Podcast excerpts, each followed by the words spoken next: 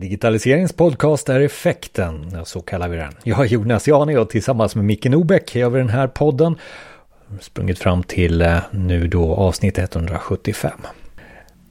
Men innan dess, tipsa oss gärna om vår nästa gäst, info effekten.se. Vem ska vi intervjua som ger den här effektiva touchen på just digitalisering? Kanske någon story runt eh, någon projekt som har varit väldigt framgångsrikt eller någon teknik som är väldigt intressant för många. Du når oss närmast enklast på info effekten.se info effekten.se och är det en framgång att använda sig av VR eller AR eller metaverse? Ja, vi ska vända och vrida på de här begreppen nu i podden. Henrik Rendahl och jag står i en VR-miljö. Det finns också en video på det här så att om du eh, både vill se och eh, höra oss, ja, då finns videon. Det finns en länk direkt nu i din podcastspelare till både YouTube och Eh, där du kan titta på mer utav oss när vi eh, presenterar hur det ser ut i Metaverse.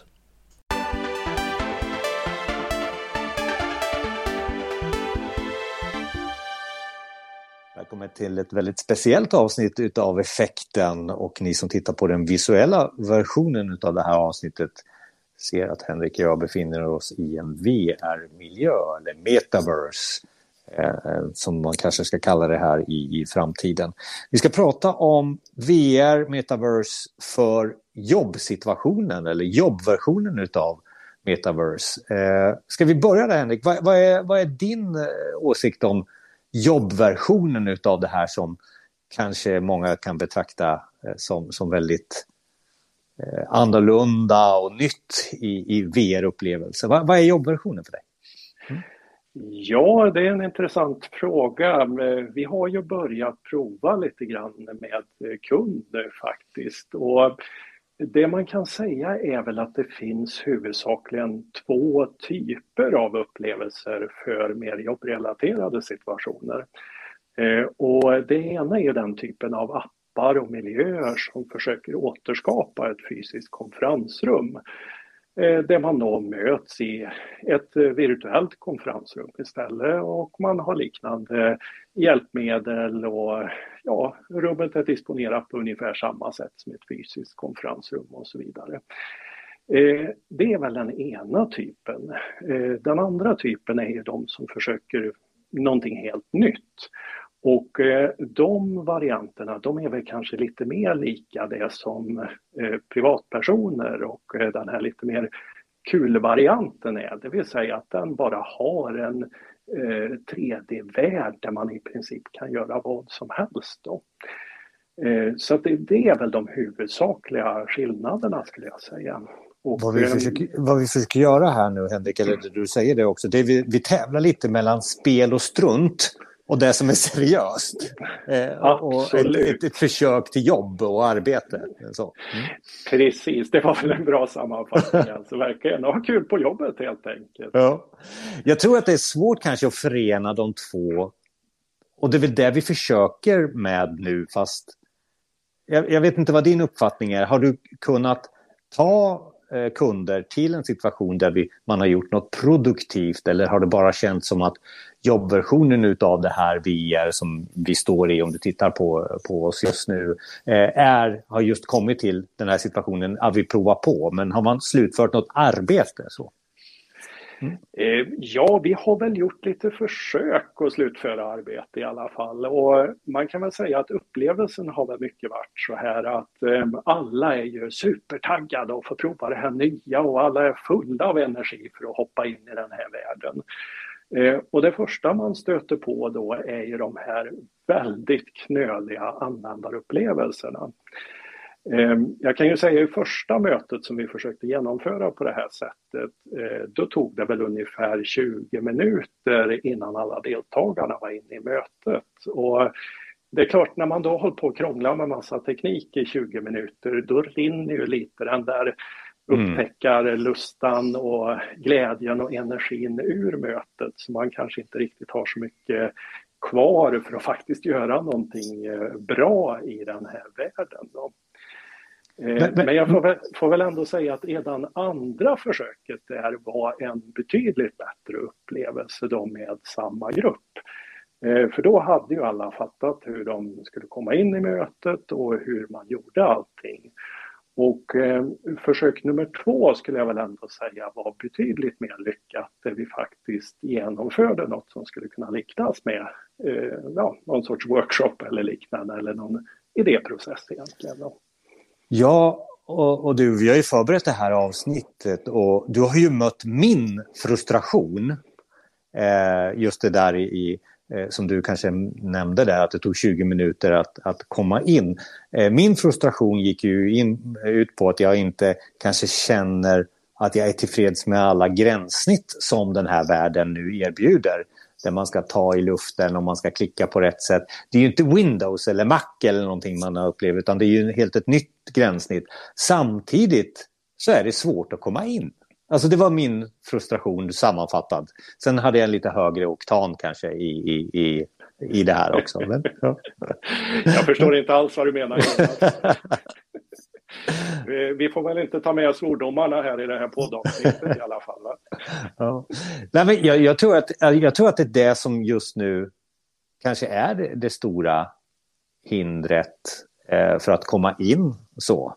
Men, men, eh, men fråga fortsättning, fortsättning är, om vi tar bort det där svåra att komma in och det kommer säkert vara mycket, mycket enklare. Barnsjukdomar kommer att eh, tas bort och sådär. Eh, när vi är här och, och, nu, ni, återigen ni som tittar, vi står tillsammans i ett rum. På, jag står på en stor grå matta tillsammans med dig. Jag tittar på dig. Det är någon eh, eh utsikt här över eh, ett, ett berg, bergsformationer och det jag kan se någon webbsida här och, och, vi ska också titta på lite mera rum här och det gör vi i ett separat avsnitt där vi går igenom det lite mer visuellt.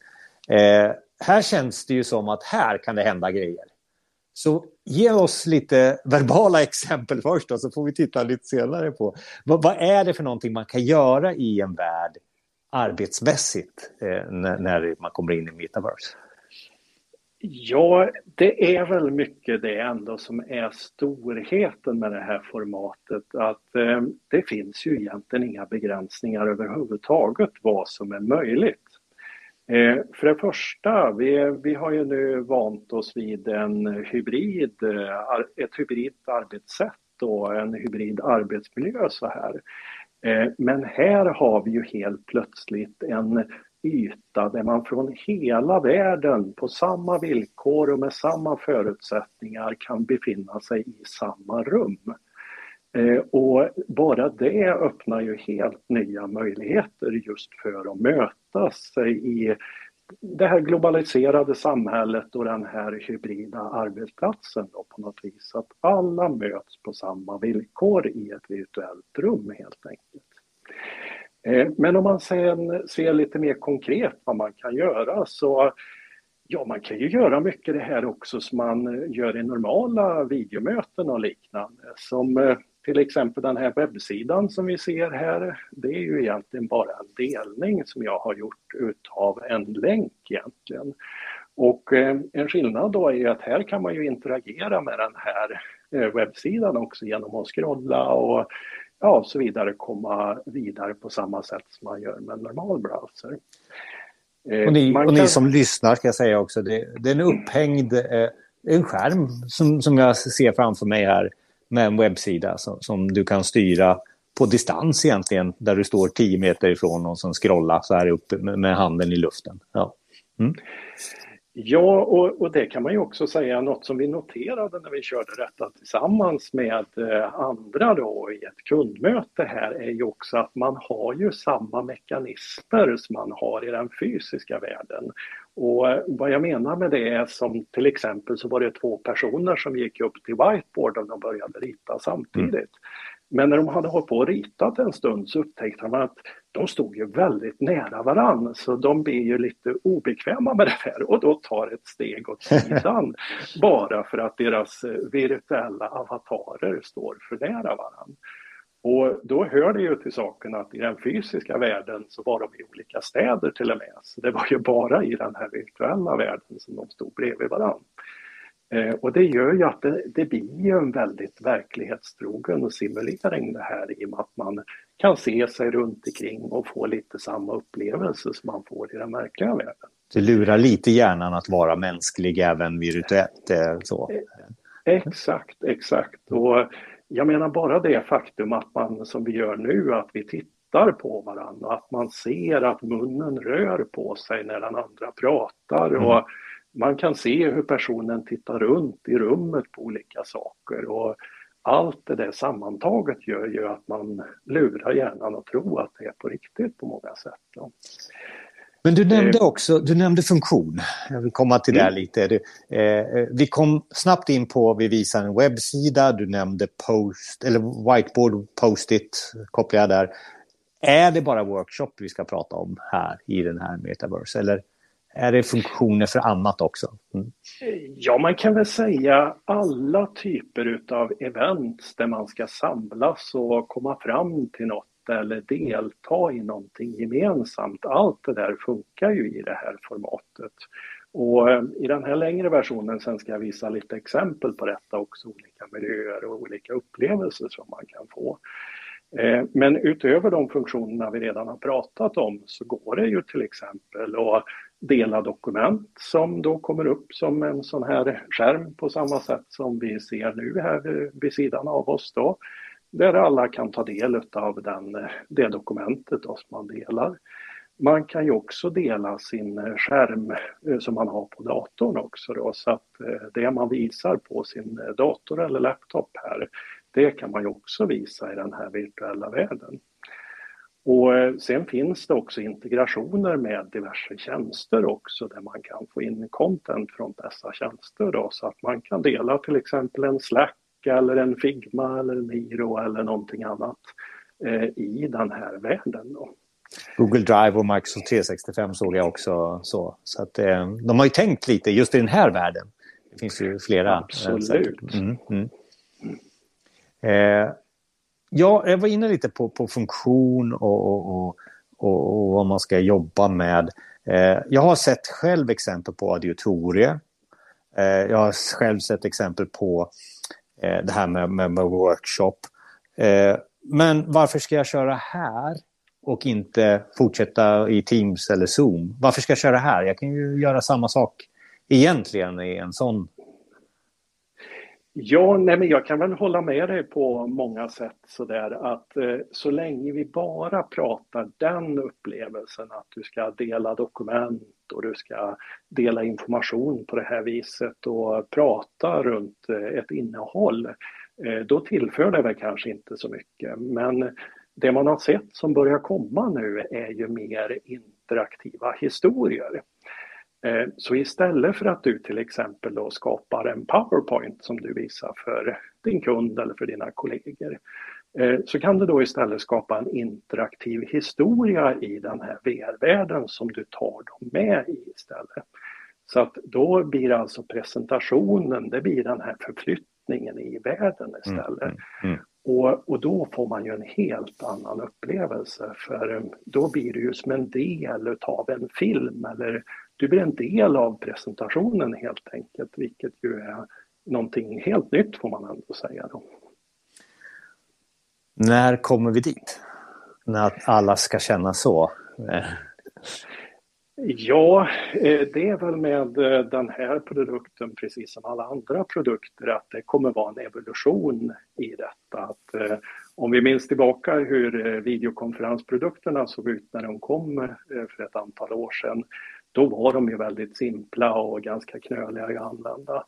Men de har ju utvecklats över tid och likadant tror jag det kommer vara med den här produkten. Att vi kommer se en väldigt snabb utveckling både när det kommer till användarvänlighet men också när det kommer till funktionalitet. Eh, och där ser man ju redan nu då att det finns exempel på de här interaktiva historierna då, att de går att skapa. Eh, men än så länge så kräver det ganska stor kunskap runt omkring de verktygen som finns eh, sedan tidigare för att skapa interaktivt material. Eh, men jag kan ju tänka mig att inom en snar framtid så kommer vi nog kunna skapa dem direkt i den här världen. att vi, vi kommer kunna skapa vår interaktiva historia på det sättet som vi interagerar nu egentligen. Och då pratar vi någonting helt annat tror jag. Vi kommer visa i en video som kompletterar det här poddavsnittet förstås lite mer av funktionerna och, just den här miljön vi är. För att ni ska få en känsla för vad man kan använda det till i jobbsammanhanget som är egentligen huvudrubriken på det här poddavsnittet. Men då tänkte jag sluta, avsluta egentligen intervjun här med att fråga hur ser metaverse ut i en jobbsituation i framtiden? Ja, i en framtid. Ehm, så för det första så tror jag jag tar på mig ett par helt vanliga glasögon. De kommer inte se något annorlunda ut än ett par vanliga glasögon som man använder för att förbättra synen. Utan eh, det kommer vara en otroligt lätt produkt. Eh, när jag kommer in och sätter på mig de här glasögonen, då kommer jag direkt in i min vanliga arbetsyta som jag är van vid att vara i. Och jag kommer också ha ett mycket mer intuitivt interface så att allting jag gör kommer ske naturligt eh, och eh, jag kommer snabbt eh, till skott och in i det som jag är van vid. Jag kommer också ha tillgång till allting som jag har i min fysiska värld. Så att alla de där sakerna som man är bortskämd med och har tillgång till i eh, den fysiska världen kommer jag också ha tillgång till i den här virtuella världen. Och det kommer förmodligen i mångt och mycket se ut på samma sätt också. Eh, så jag tänker lite grann att det blir som en eh, digital tvilling utav den miljön där du faktiskt sitter i som du utgår ifrån. Så övergången till den virtuella världen kommer upplevas som väldigt odramatisk egentligen. Kommer det bli en, en, en värld av både VR och AR? Är det, är det så du syftar på då om man ska använda de här uttrycken? Mm. Ja men absolut, det, det, tror jag nog ändå är mycket framtiden så här den här kombinationen egentligen utav AR och VR för olika sammanhang egentligen. Och eh, där får man väl se lite hur tekniken utvecklas då men eh, det kanske blir svårt att få till en VR-upplevelse med de här lite mer lättviktiga glasögonen till exempel och så. Så då kanske det är AR framförallt som man får förhålla sig till i så fall. Och så får man Musks eh, Neuralink istället tills eh, man får den där riktiga lättviktiga. Eh, men då, då, vi väntar ju på en del teknik. Du sa Elon Musk här nu till exempel. Eh, mm. Vi väntar på Apple och så. Eh, är det båda de här ryktena och det som man ser är det åt det här hållet som du säger, den här enkelheten utav lättare hårdvara, enklare eh, gränssnitt?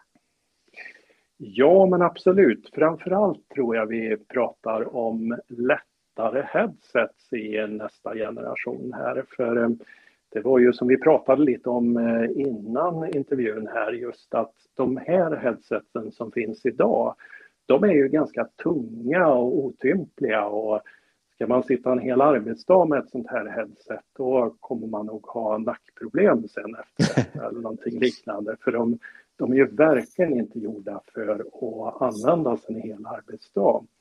Men eh, det kunde man ju se nu på eh, de stora teknikmässorna att det kommer ju otroligt mycket spännande grejer. Eh, bland annat så finns det en lins som man sätter på insidan av sina vanliga glasögon som då ger en AR-upplevelse utifrån detta. Och den var inte tyngre och inte större än en vanlig glaslins som sitter i ett par glasögon helt enkelt. Mm. Eh, och det kan man ju också säga att alla de här stora teknikleverantörerna de pytsar ju in enorma pengar i den här världen nu. Och det tror jag ju också är någonting som kommer driva på teknikutvecklingen enormt mycket. Så vi verkligen får till de här eh, bättre upplevelserna. Om man är nyfiken, ska man börja nu eller ska man vänta några månader? Ja, men den bästa tiden är ju alltid nu. Det är klart man ska börja direkt. Det är, för det är ju ändå så att eh, ja, man, man måste ju ändå testa för att bilda sig en uppfattning om hur det är. Och jag kan ju ta mig själv som exempel där faktiskt, för du och jag hade ju en diskussion för bara någon månad sedan här och jag var ju extremt negativ till detta med metaverse och dess framtid och så vidare. Men jag menar nu när man har hållit på och testat det lite grann så då ser man ju möjligheterna och fantasin skenar iväg vad som kommer vara möjligt i framtiden och så. Och jag tror ju verkligen det där behövs, att man börjar testa och prova för att verkligen förstå vilken framtid vi går emot egentligen. Henrik och jag kommer göra en video på just det här eh, miljön som vi står i och då får ni se lite mera hur det ser ut. Det ligger med en video i, i, i eh, blogginlägget som tillhör det här poddavsnittet. Tack så mycket Henrik. Tack.